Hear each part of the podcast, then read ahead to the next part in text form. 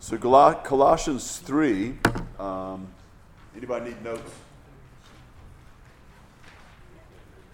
Except for Eileen.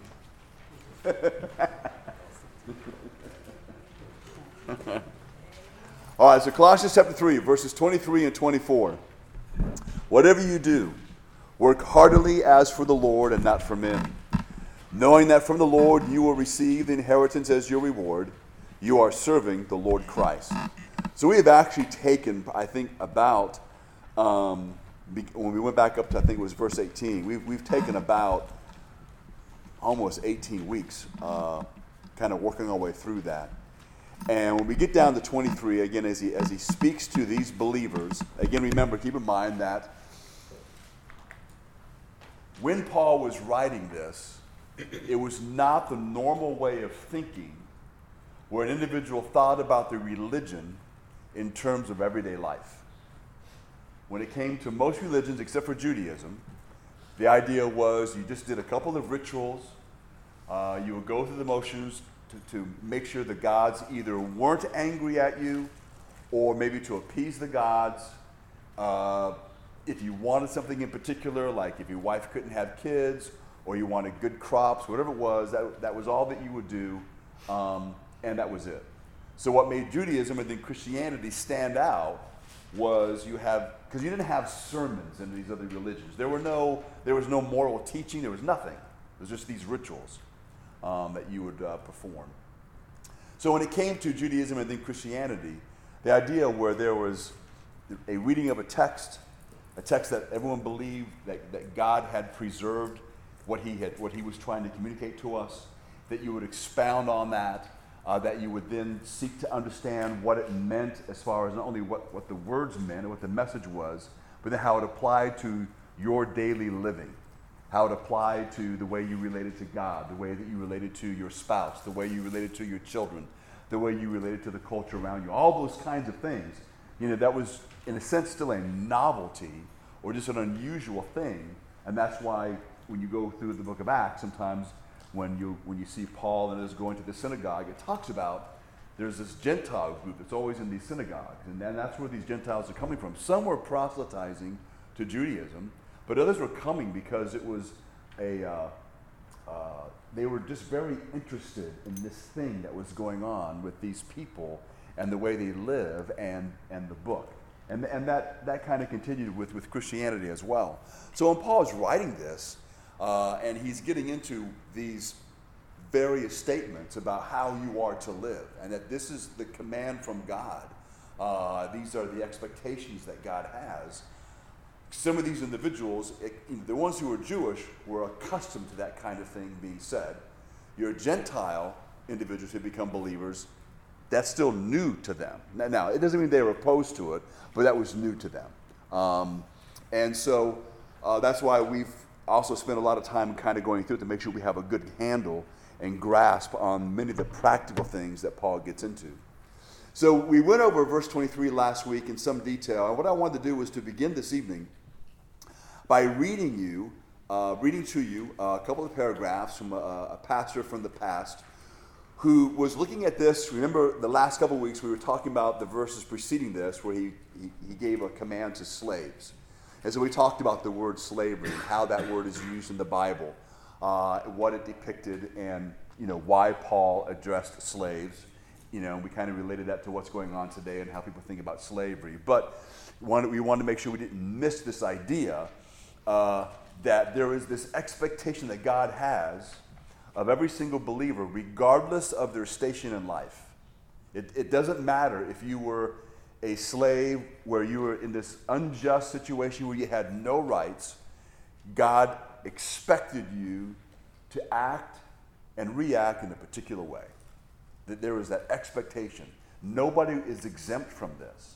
Um, it, it doesn't matter what our background is or what our current situation is. God expects from us holiness, righteousness, and all the things that kind of go along with that. So, in thinking of that, let me just read to you then um, these two paragraphs from this man. And he says this he calls it glory in the grind, meaning the grind of everyday living.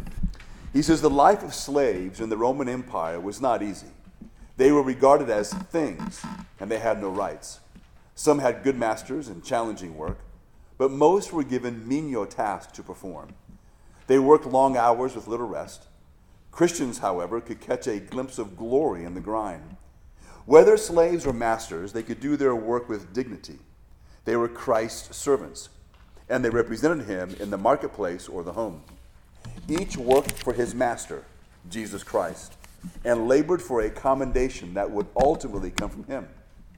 Someone captured the heart of this truth when he observed if a man is called to be a street sweeper, he should sweep the street even as Michelangelo painted or Beethoven composed music or Shakespeare wrote poetry. He should sweep streets so well that the host of heaven will pause to say, Here lived a great street sweeper who did his job well. So your work may be tedious. You may have an employer who doesn't appreciate you or pay you what you're worth. You may want to quit. But you are working for Christ. Do your daily work so that your master in heaven can one day say to you, Good job, well done. So, again, the point that he was making there was the point that we were talking about all last week, and that is he, there's, there's, not this, there's not this encouragement or this idea that if you are in a work situation where you're treated unfairly, that you shouldn't try for that to be corrected. But again, there's a way that we do that. And while we are waiting for it to be corrected, if it's going to be corrected, how then do you live? And the idea, again, is that we are to be Christian. Um, one of the things I say to people at times, I usually wait till after I get to know them pretty well because I don't want them to want to hit me. Um, but when, they, when they're talking about a situation they're in, and they'll say, well, you know, this happened, this happened, and, and then I did this. And I will say to them, I go, well, wait a minute. What, what do you mean? You, you da da da da. They go, well, you know how it is. I go, no. You're a Christian. Christians don't do that. We, and we have to recognize that. You know, you, we Christians, we, we don't talk back. We don't put others down. We don't try to, to rip someone off, even if it's uh, minor.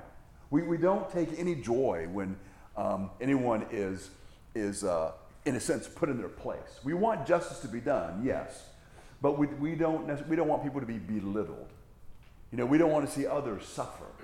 We, you know, we don't run around always trying to be vindicated. We don't want, we don't want to, you know, take revenge on people because somehow we've been slighted. You know, all those kinds of things that we, that we may just, I, guess, accept, that we, that we see going on around us, and then maybe some of those things that we engage in ourselves, we need to stop for a moment and just say, wait, hold on.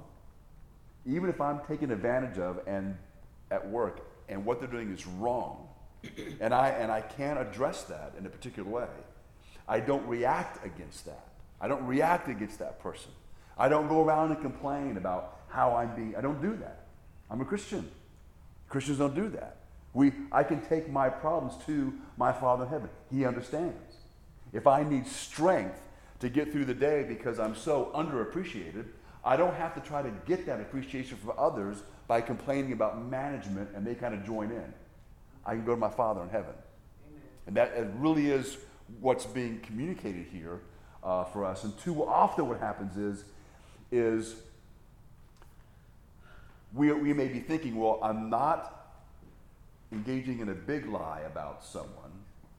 I'm not slandering them. We kind of go through certain things and, and we think, well, because I'm not I'm okay. But it's more than that. I mean, I, I, if I'm doing something for the Lord, the idea is, is that I, I, I need to do it happily. I, I, want, I want to do this well, even if no one else appreciates what I'm doing. Now, that's hard. That's very difficult, especially if that's been going on for you for a long time. That's really hard. You know, in the flesh, we're going to run out of energy when it comes to doing that. You know, it, it, it may be an indication of where we are in our walk with the Lord if we're able to continue uh, with great mental energy or physical energy to do what we're supposed to do. Um, you may have never been in that situation. Um, I've been in that situation a few times throughout my life. I'm an old man, so I've, I've had a lot of years of experience. But the idea is, is that, that we want to make sure that we, we take this to heart. We really are serving the Lord. It really does matter. He really is watching. He really does reward us uh, for these things. So I wanted to cover some points, which I have there uh, in your notes as we, because I want to talk and finish up the, the, the idea here, again, of whatever you do, you work heartily as for the Lord. So let me just kind of give you a real quick illustration, then we'll get into this. So let's say um, we'll take a, a simple situation. So I tell my wife, let's say my wife cooks a big dinner and she says to me, Can you do the dishes? Now, that's not a big deal to me, but let's say I don't feel like doing the dishes. All right? But I know that I should do the dishes. And I, and I love her. And so, you know, so I'm going to do them. But there's a lot of ways to do the dishes. I can make a lot of noise doing the dishes. I'm still cleaning them, but I'm making a lot of noise. That's not, that's not right. It's wrong. We, I'm, not, I'm not doing that for the Lord when I do that. I'm actually trying to send her a message. I'm upset. As if she didn't already know. But the, point, the thing is, is again, we're Christians. We don't do that. So, number one, no matter what your task is, it is our duty to work for God's glory. So again, this is not then just in an employment situation. In whatever in whatever you are doing, around the home, around the neighborhood, around the church, Again, it, it, it, doesn't exclude work. It may be at work. The idea is that whatever task we take on, whether you're being paid, whether you're a volunteer, whatever happens to be, we it is our duty to do this for the glory of God. Okay, that's that's not just a cliche um, that we say. It's not just a it's not just a motivational thing we use to help motivate someone to do something. Right? It, it, this is reality. Um, in in this sense no job is better than another. Each one should result, uh, each one should, should seek to honor the Lord. So, again, if you're a CEO uh, or you're the janitor or all the various things in between, it, it really doesn't matter. Um, and I, again, just to emphasize, that the real difficult part is when it seems no other human being notices. Because we do, we do look for that, don't we? Sometimes. I, I want, like, what if people, some, sometimes when uh, married couples are having a hard time, sometimes one of them will say, I just don't feel appreciated. Now, that's not a good thing. And maybe the other spouse is at fault for not expressing that. So we're not excusing that. At the same time, just because no one appreciates what I'm doing never gives me the right then to not do what's right. See, that's what we have to get. Right? And we don't like that. We're thinking, well, what, what about what they did? That's a separate issue. Right now, we can only deal with you, and your response is still incorrect. And I need to go back to this basic idea that I'm doing this for the Lord. It's one we can teach our children. Again, it's, it's not just, now, it is hard to teach that to your children if you don't do that. you need to make sure that, that you're up to snuff on that as well. But you do want to teach your children that. That God is always watching, that it really does matter. Because God wants every aspect of our life to honor Him. And it is, in one sense, that much more important if no one else is noticing or saying anything, that we don't then lose heart or lose interest or lose energy because others don't seem to appreciate that. And we, and again, in the flesh, you may, be to, you may be able to do it for a while where no one appreciates it. But it can wear you down because we're not hearing that. Again, I'm, no one is saying that others not appreciating you is correct in any way, shape, or form. But we can't live for that. Right? You can't, even though it is encouraging. Now I, now, I am convinced of this, though. Because I believe that God is so sovereign and active in every aspect of our life. I'm convinced of this if you really need encouragement to continue on, got to make sure you get it. So if you don't get it, you don't need it as much as you think you do. You may be thinking about yourself too much. That's hard. All right? So if God, because God doesn't make mistakes, God knows everything, He knows us inside and out, He understands our psychological makeup, all right? He knows all that. Remember again what He, what, uh, you know, there's that story in the Bible about Elijah. Elijah goes to this great spiritual victory he, he, there's this big showdown, they defeat the prophets of Baal, and they're wiped out. And uh, you know, Jezebel is really angry when she hears about that because that's her priest and her religion and all that. And so she puts a contract out on his life. And so he runs away and he hides, and then he goes to a big pity party. There's no one else in Israel. I'm the only one who's faithful to God. and he just wants to die. And God basically, basically feeds him, tells him to take a nap, you know, and then later on, you know, says, oh, by the way, there's 7,000 others. He, he had no clue, but there's 7,000 others. You're not the only one. But you'll notice in the story, the 7,000 don't show up and say, Elijah, you're our champion. You're our hero. That doesn't happen. God just tells him that this is the situation, so basically you need to straighten up.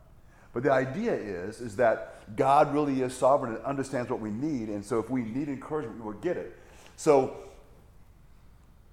we can be, in a sense, tougher than we may appear to be, not because we become uncaring. It's not, it's not because we don't, it's not that I now don't need human encouragement. We're human beings. We're not trying to become, you know, Iron Man who doesn't need anyone else. That's not the point. We depend upon the Lord. And, and so this needs to be then ingrained in my mind uh, as a believer that this is what God wants from me. And of course, remember that in all of this, um, God is also going to give to us by His Spirit the strength and the energy and, and what we need to do this. You know, we are able to do this because this is going to reflect my dependence upon God and my growth as a believer. Right? So there's a lot of things that we don't necessarily think about that may reveal where we are or are not spiritually. But this is one of those things that reveal. So, you, so let's say that you go to church on a regular basis, you're very faithful, you read the Bible faithfully, you pray faithfully, you're helping others, all those things are going well. And there's this one thing that really just kind of just gnaws at you that at work you're just you feel like you're treated like dirt. And so, because of that, you begin to build up resentment towards who, whoever it is. Maybe it's just the company itself, maybe individuals, maybe both, but this resentment is building.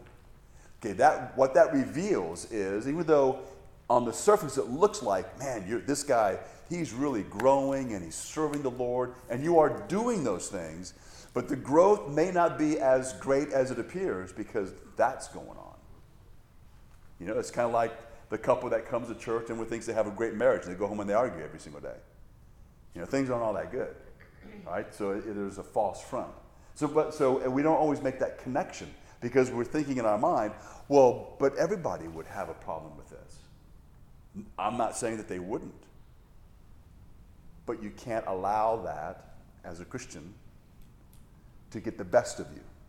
So you're going to experience, so, so I'm not saying that you're not going to experience being upset. Not saying that. Not saying you're not going to be tempted. Right? Because cynicism or bitterness, that takes place because you allow that stuff to remain. Right? You dwell on it. There's a lot of ways to say it, but that's the main idea. And that's where the resentment and bitterness comes from. So I, I can still recognize, I can still even be greatly bothered. You know, I can even say, you know what? I don't feel like going to I can tell God, say, you know what, Lord? Remember, remember, God knows what's in your heart, so you're not fooling God. No, you may be feeling really bad about going to work, and then you and you but you praise, everything is great. God's not fooled. So you can, you can we can speak honestly to God. I don't be disrespectful, but you can be honest. So you can say, you know what, Lord, I don't feel like going to work. You're going to have to help me because I don't want to go. I am fed up with my boss. I think he's a pig headed whatever. You know, you can go through the whole thing. I mean, read through the Psalms. David does that sometimes. And you can tell God, but, say, but you can say, Lord, but I know that's wrong because I'm a Christian. And at some point between now and when I get to work, I need your help. It's a 15 minute drive. All right, God's not worried about how long it's going to take. You know, God. But the idea is, you're, but you're coming clean before the Lord. You're recognizing your own weakness you are pouring out to the Lord your heart as to the circumstance you are in. And now you're asking God to, for God to give you His grace so you can what? It's not just so you can get through the day, because the goal is for you to what? Honor Him with your life, honor Him with your job. And say, Lord, I, want, I really want to do that, Lord, because there is no other reason why I want to do this. That is the only reason I got left. But I want to do it that way, and I need your help. I'm convinced God's going to answer your prayer. And next thing you know, you'll be driving home because the, the day's gone. And he, the Lord got you through it. Uh, and so I, I, I, that's, that's how we need to approach it. And I think life goes a lot better when we do that. Number two, so the way we work can earn the respect of those who do not follow Christ. We do have to remember that. Wherever we go, we are ambassadors for Christ. Being an ambassador for Christ is not just being able to successfully share the gospel. That's a very good thing. But remember, your, your life can, uh, in a sense, disqualify you for sharing the gospel because your, your life is expressing the wrong thing. It's almost like you're saying, Here, believe all this, but it doesn't really make any difference in your life. You want your life to confirm the power of the gospel. You, had, you can ask something? Was that uh, the respect for those who don't serve Christ? Yeah, yeah. For those who don't know Christ, they don't follow Christ. That's for the, that would be for the non believer. All right? So let me read to you the, I have the uh, reference there in your notes, 1 Thessalonians 4, beginning in verse 11. It says this But we urge you, brothers, to do this more and more, and to aspire to live quietly, to mind your own affairs, and to work with your, with your hands as we instructed you, so that you may live properly before outsiders and be dependent on no one. So when he says be dependent on no one, he's not saying that you have to be this independent individual who needs nothing. The idea is, is that yes, we depend upon the Lord, and that's always there. And there is this idea that there's an interdependence that we have on each other as human beings. He's not denying that. But what he's getting at here is that we have this awareness and we are moving in this direction where we understand what he says in verse 12 that we are to live properly. That means I'm to live godly or righteously before non believers. So I want my life to verify the gospel. I, I don't want an individual to hear me talk about the gospel yet to be thinking, it doesn't really matter what I'm saying. You know, in their mind to think, yeah, but I, I mean, I, know what you think about the boss. So don't, it does, we may not always make that connection, but that connection is there. It, and it's not that we're pretending that we love the boss and that he's perfect. We, we can speak honestly about things. But you can, so you can speak honestly about a situation that may be bad or mishandled without dragging someone's name through the mud. Okay, there's a way to do that and a proper time to do that. But my concern is to make sure that, that my life is lived in such a way that I'm living properly, my relationship to them, and it reveals this relationship that I have with the Lord. I think I, I won't go into the whole story, but, but uh, when I was working at the jail as a chaplain, there was this one guy, he was a classification officer. He was retired from the Army. Um, he was a real no nonsense, ultra conservative kind of individual. I didn't really know much about him. Um, I, I, knew that uh, back then, this was the 90s, uh, he liked Tennessee football, and they were pretty good then. So if they would lose, I would look him up and then tease him. Um, and if Tennessee won, then I would ignore him. Um, but you know, we, we would go, we would just, we would chat, and, and sometimes we'd sit and talk, and he would start telling me his army stories, and I would listen. Um, and so we kind of had, so it was kind of, it was a very superficial thing. So we knew each other to see each other. We knew each other by the first name. I knew a little bit about him. He knew a little bit about me. And this went on for like three years. And then one day, I just popped my head in his office. I said, "Hey, Chuck, how you doing?" And he was a very uh, unique kind of guy, the way he spoke. And so he said, "Well, good morning, chaplain.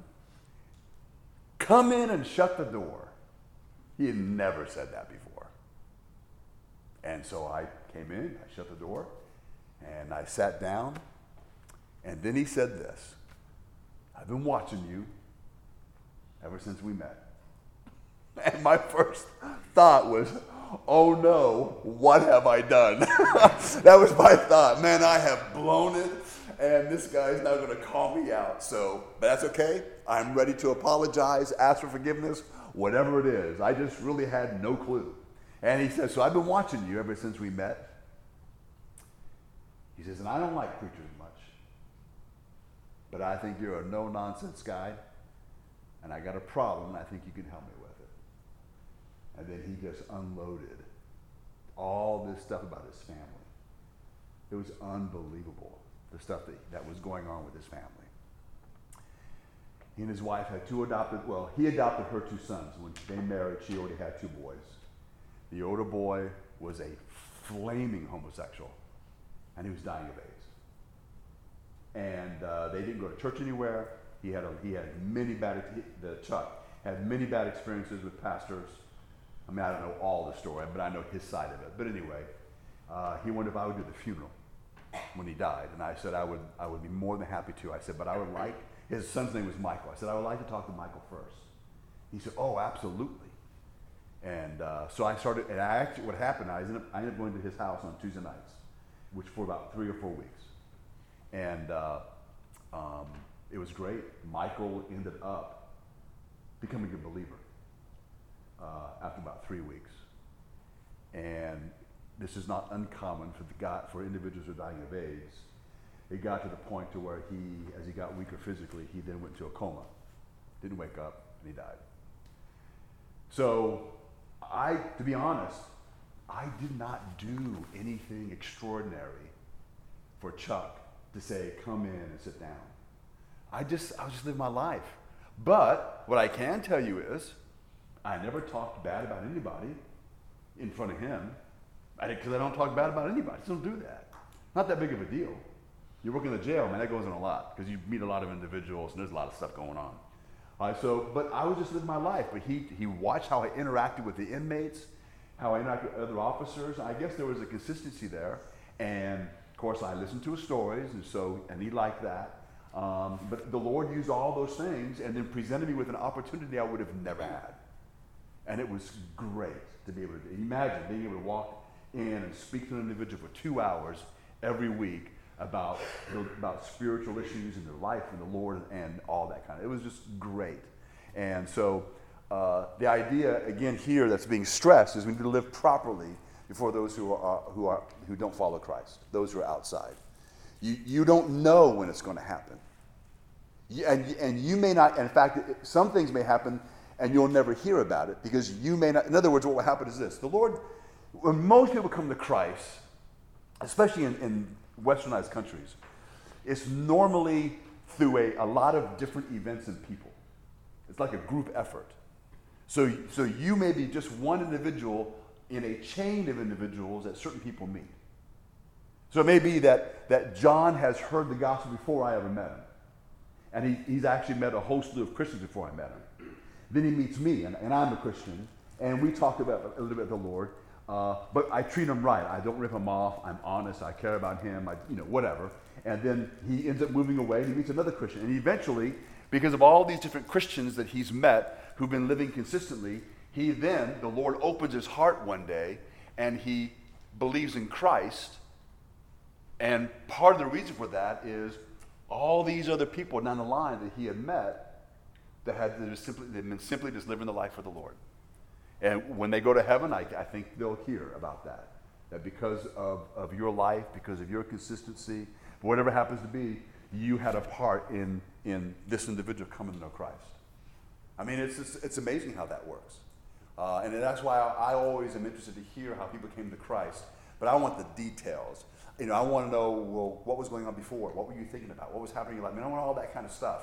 Because to me, I just I see the intricacies of that individual's life and how the Lord really orchestrates all these things to come together to that point to where the individual is ready to, to believe in Christ.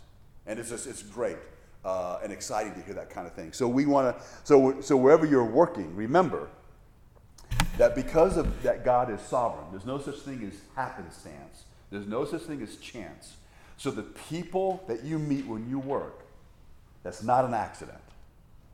Now, again, remember, it doesn't always mean something profound is going to happen with you and that person. It may, but we don't know that. But never just dismiss whoever you, whoever you meet or whoever you're working with. It is ordained by God. It really is. Now, there are times that you'll meet with, maybe a lot of times, you'll, you'll meet with some, you'll work with some people that will never be interested in, in hearing the gospel. They don't care and they don't want to hear it. But, but the Bible tells us that as we live the life and as we share the message of Christ, that to those who are being saved, it's like the smell of sweet perfume. But it adds to that. that to those who are damned, it's the stench of death. So sometimes God is using our life and our witness to further seal the fate of those who are damned. They would never be able to say to God, because God is sovereign and God never lies about anything that He does, They would never be able to say to God, I had no idea. Because God will always be able to say, Well, I know for a fact you knew Bob for five years. And Bob, da da da da da da da, you, you didn't. Well, yeah, but that was just one guy. Well, you also knew John. You met John, and in fact, John did this for you and this for you. And I mean, if, if there's, you know, Romans 1 makes it clear from the very beginning we die without excuse. So our lives then, we, we, you know, sometimes we get caught up in the way Americans think. And, and you see this, I, I know this may sound like it's not connected, but I think it is. So you know how more and more people, they make these videos where some guy's making a real big production out of asking his fiance to marry him. So they'll do it like in the middle of an NBA basketball game or, you know, they'll rent out an entire restaurant. You know, always something really big and flashy. And so the next person, ha- so there's some women out there who think, you know, well, you know, traffic wasn't stopped, so I don't, you know, I, apparently you don't love me. Or uh, one carat ring, not three. I know what you make. I mean, it's just everything has to be big and showy. And so we kind of live in a t- day and age that if, if, if we don't, if we're not aware that we're making this profound difference in everybody else's life, our life is a waste. That's, that's the devil. That feeds the ego. You may be aware of having a profound difference, and if you are, that's very encouraging. But don't plan on that. Don't let just let the Lord worry about that. Just remind yourself, God's involved in my life. He's involved with who I meet. I need to live for the Lord regardless of what's going on, regardless of the circumstance. Everybody is watching me, even if they are unaware they're watching me. And I need to respond as a Christian because I have no idea how God's going to use that in the lives of those that I'm with. And so we need to, we need to, we need to think that way. Um, and I think it helps. It helps us also to have a much better attitude towards people that we may not necessarily like. Because I know this for a fact. All of us either have worked with people or are working with people that we wouldn't choose because of whatever, the, whatever their deal is. You know, maybe they're rude or whatever happens to be. There's just people who they're just stinkers, at least to us. And, we need, and so we need, but I need to have a good attitude towards an individual. That, you know, sometimes we find out things about people and I go, well, no wonder they're a stinker. Man, if I had a life like that, I might be the same way or worse. And so they give us understanding. I think I, I, I know I've shared this before. There was a, in, in the dorm, the discipleship room I had in the jail, um, we had a, a situation where this a new inmate was brought into my program. And uh, he was very unusual uh, because when he spoke, he yelled. He yelled at everybody. I mean, it was, he was irritating the moment he walked into the dorm. He was yelling at the officer, and people were trying to be nice, and he's just yelling at everybody. Well, what we did with the guys that I was discipling, it was, it was the whole dorm, there was about 60 of them. Every Friday, we have like, we put all the chairs in a big circle. And we and I told the guys we will discuss and discuss anything you want. We'll talk about any question you want. The only, there's only a few rules. Rule number one, don't discuss your case. None of us are lawyers. Number two, if you speak, stand up. If you're not standing up, don't speak. And number three, I always get the last word. I'm the chaplain. I get the last word. This is how it is. All right. So anyway, so this guy comes in, He comes, and this is a Friday. So it's Friday morning. This guy's yelling at everybody. It's just not going well. Um, and you could already tell guys are getting agitated. Just, they're getting agitated. And, you know, a lot of people are already agitated because they're in jail anyway. So this just, they're looking for an outlet. You know, sometimes, I don't know if you've ever seen a guy like this, but sometimes a, a guy is agitated and he wants to fight somebody. He wants to get into a fight. He doesn't care. He wants to get in a fight because he's got all this junk inside. He wants to get it out, and that anyway. So this is going on in the jail. You got all these guys in there. So what happens is, is uh, there was another guy that was also brand new, and when we got ready to begin, he was the first one to stand up, which was very unusual. Normally, whenever I had this circle of inmates speak, the, the new guys would never say a word. They, they, are trying to get the lay of the land. Like, what is this about? What's going on? You know, that kind of thing. But this guy shot up. And so, uh, and I can't remember his name, doesn't matter. So I said, okay, go ahead. He said, he said, guys, he said, uh, I don't know what normally goes on here, and I don't want all you guys to talk about, but I want to talk about my friend. And he pointed to the guy that yells all the time. He says, There's something you guys got to know because I already know you guys want to punch him. And of course, a whole bunch of guys like, Yeah. I mean, they're just, they're just really, I mean, they're, they've had enough. And so he tells us a story that, his, that this was a guy he grew up with. And like a lot of them, uh, he didn't know his dad. His mom had a lot of different boyfriends in and out of the house. And one day, um, when he came home, whoever his mom's current boyfriend was, he was beating her up. I mean, physically beating her up. And uh, he tried to stop the guy, but the guy was big and he was strong. And so he then ran to the closet and grabbed the bat because it's the only thing he could think of to try to stop this guy because he was going to kill his mom. And he went to hit this guy, and the guy turned around and caught the bat. And the guy took it and smacked him on the head and knocked him out. He had a brain injury. Ever since that moment, that's how he talked. He yelled. He really couldn't help it. Just so you know, in that entire room, I don't know how many guys wanted to punch him, but after that story, nobody did. You know why? They now understand. They understand exactly why this guy's doing this. In fact, immediately it became a joke. You know, one guy immediately then turned to the new guy and said, "Hey, bud, can you stand up and yell your name?" I mean, it was just they just immediately just embraced the guy, and it made a huge difference.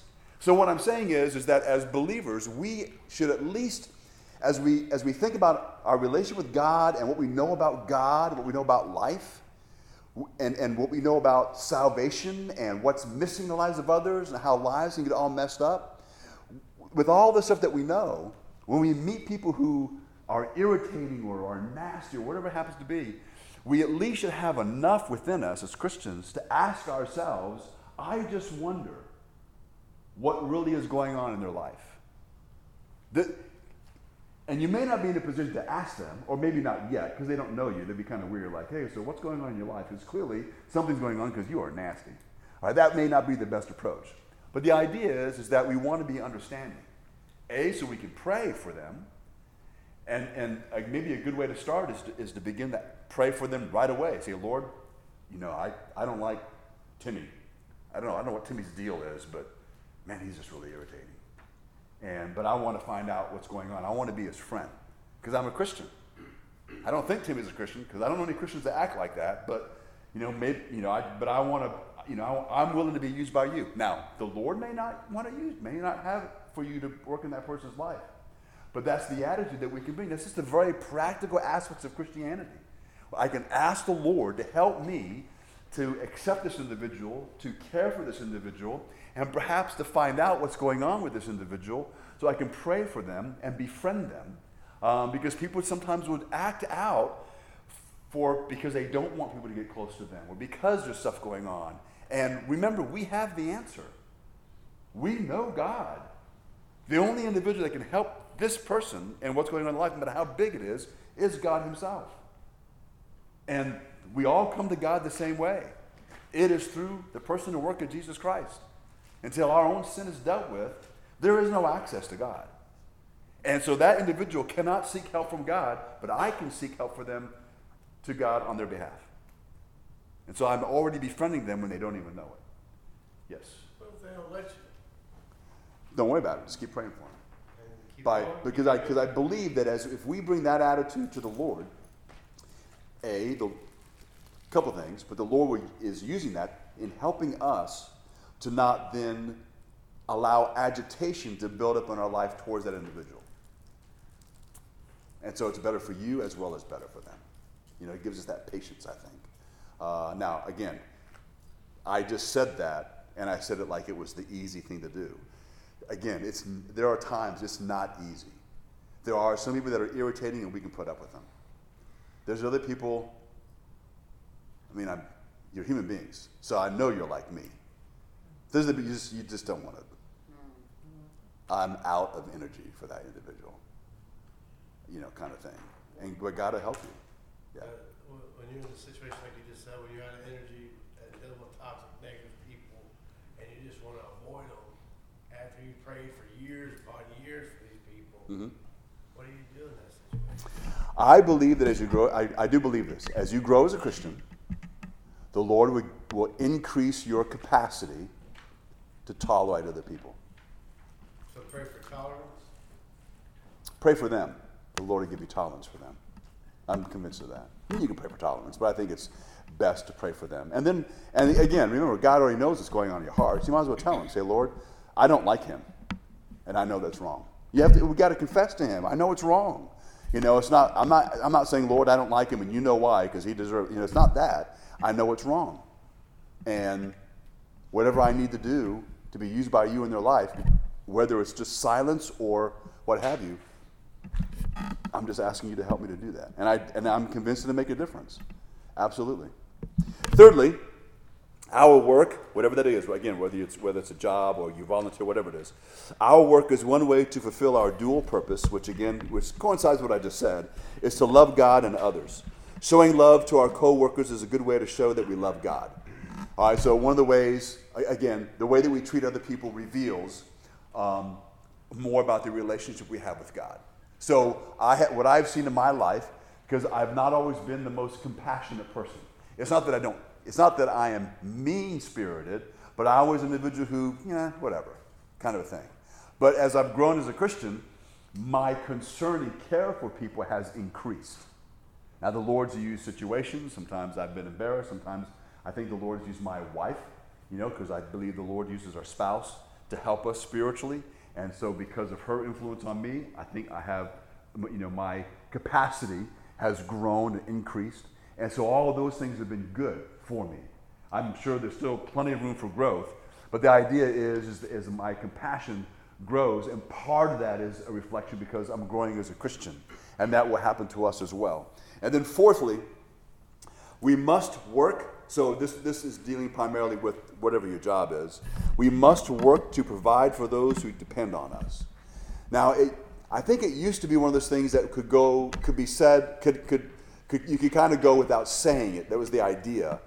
But we live in a time now where it seems that, because I've heard this and I've read about this, where it's becoming more common for people when they quit the job to just, at that moment, no two weeks, just walk away or you just don't show up. Um, and I've dealt with, uh, normally it's people that, that I've been, the inmates I've been dealing with, who would act very irresponsibly at their jobs and then find themselves in a situation where now there's no paycheck and they have no job and they have a wife and kids or a girlfriend and kids.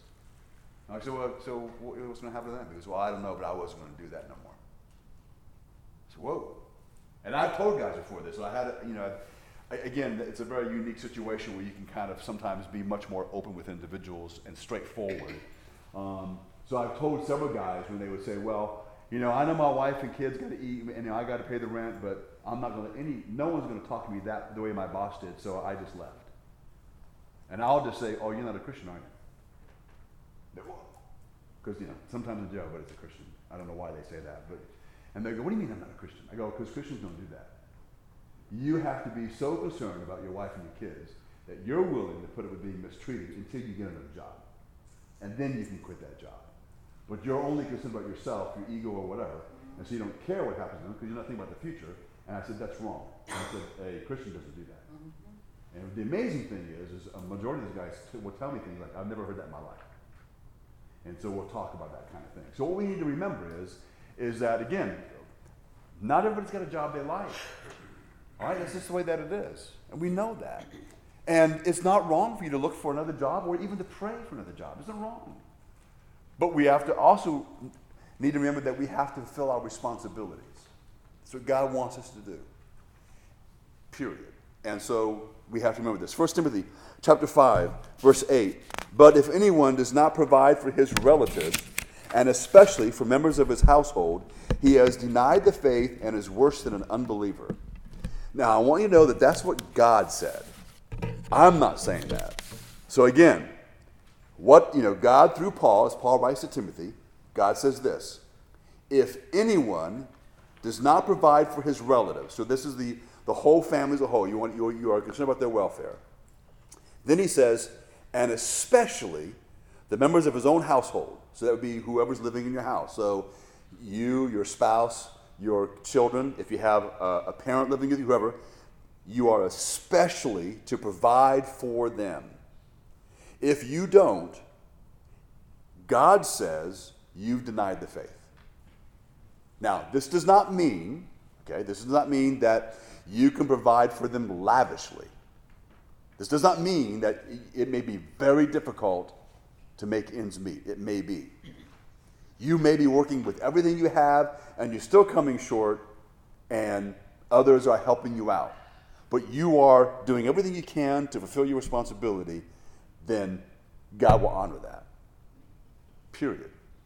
But here, what he says is you that if you don't do that, if you're not striving to do that, then you then you have he says you are denying the faith. It's difficult to really grasp how strong of a statement that is. He is telling you that what is the faith? The faith is the gospel of Jesus Christ.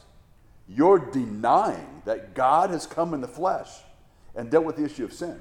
And then he says, just on top of that, to make sure that you understand, you're worse than a non believer. What is a non believer? A non believer is somebody who is living in rebellion against God 24 hours a day. Right? There's no such, there's, there's no, no such thing as a fence sitter. Either you believe in Christ or you don't. You have faith in Christ or you don't. There's, there's nothing that's in between. And so the unbeliever, the Bible makes it very clear. Uh, when you read Ephesians, uh, he writes to them, he says, At one time we were what? We were the enemies of God and now you're not the enemy of God. So the, the uses pretty strong language. All right? You hated God. At one time we hated God. Now I love God. Why? Because He loves me. You know, you go through all those things. So here he makes this very clear that if you're not doing this, you're worse than an unbeliever. So that's very, very strong language uh, that he uses there to try to get this point across. And so that's, that's obviously a very important principle that we need to adopt. So then it goes back then to remember what he says. So whatever you do, you do heartily as unto the Lord. Uh, and we will cover what that means as unto the Lord uh, next week because we won't have time to cover it tonight. Uh, but, but that's the principle that, that, um, that we need to follow. And again, God, uh, there is a sense that God does honor those who honor him. As believers, we are his children. We live in obedience to what he says. You live in obedience to what he says, God will bless you. God blessing you doesn't mean you get a new car, new house, and you have uh, a house that has a month's worth of groceries. But it does mean this is that your needs will be met. Right? The only time, when we read the scripture, I'm, I'm trying to find if this is wrong, and I don't think it is. The only time that a believer will not have his needs met will be if it's a time of persecution so if it's times of persecution, you, you may go hungry, you may not have shelter, you know, those types of things. You're being persecuted because you're a Christian. Or if you are squandering what God has given. In other words, God has given you the means, but you have mishandled it. Other than that, your needs will be met. The basic needs you need shelter, clothing, food, it'll be met.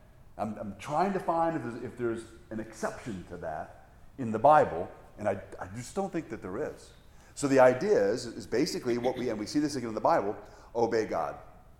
It's almost like, it's, it's it, we're not doing it disrespectfully, it's almost like a challenge.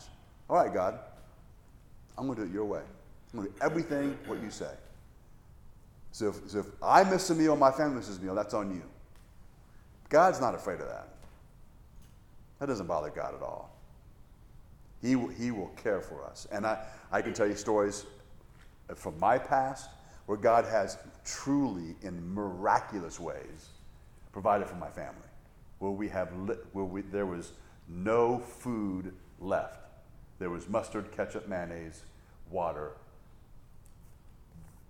I mean, nothing else. Oh, there was some salt and pepper, but I mean, there was, there's no, there's not an egg, there's not bologna, there's not a, I mean, nothing.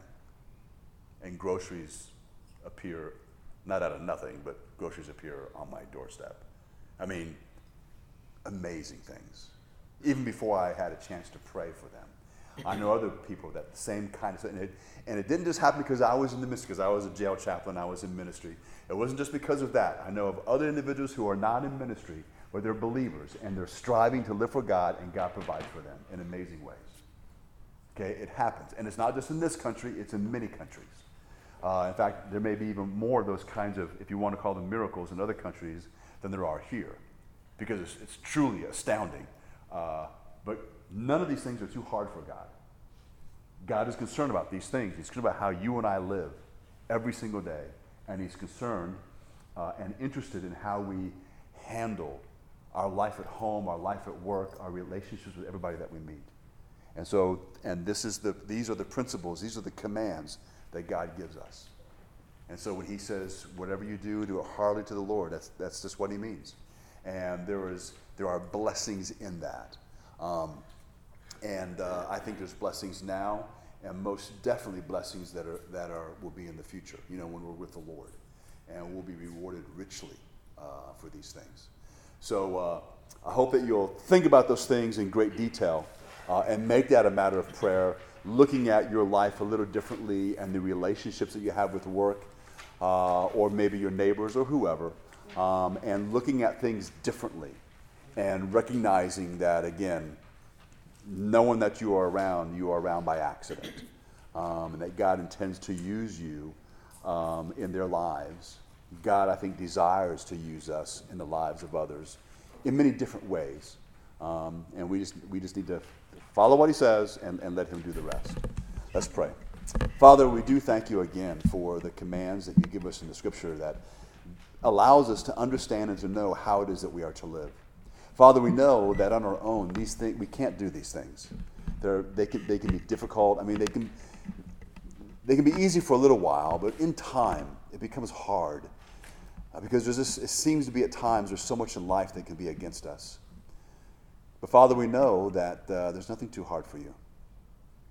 Father, we know that if we ask you to help us to live in obedience to your word, that you'll do that. And as we strive to follow what your word says, you'll bless. I pray, Lord, that you would help each one of us to remember these things and to strive for these things.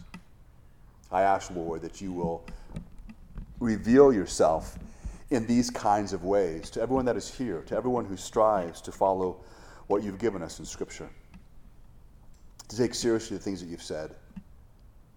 We thank you, Lord, that you've left nothing to chance. We thank you, Lord, that you are active in, in all of our lives. We do want to be used, Father. We want to be a blessing. We want to be a blessing to our spouse. We want to be a blessing to our children, as well as others that we meet. We ask, Lord, you would help us, help us to do that. We thank you, Father, for probably the many, many people you've used in our lives to bless us. So, Father, we ask now that as we're dismissed, that you will watch over us and keep us safe as we go home. We pray, Lord, that you would turn our thoughts to you often and that we'll meditate on your word. We thank you and ask these things in Christ's name. Amen.